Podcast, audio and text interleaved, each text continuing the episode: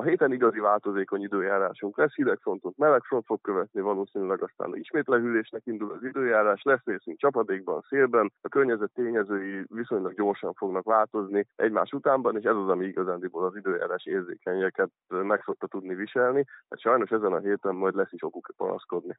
Többször is beszéltünk már arról, hogy ilyenkor télen, a téli hónapok során fontos a vitaminpótlás, főleg a C és D-vitamin. Miben segít nekünk a D-vitamin ilyenkor, és mennyit érdemes belőle szedni?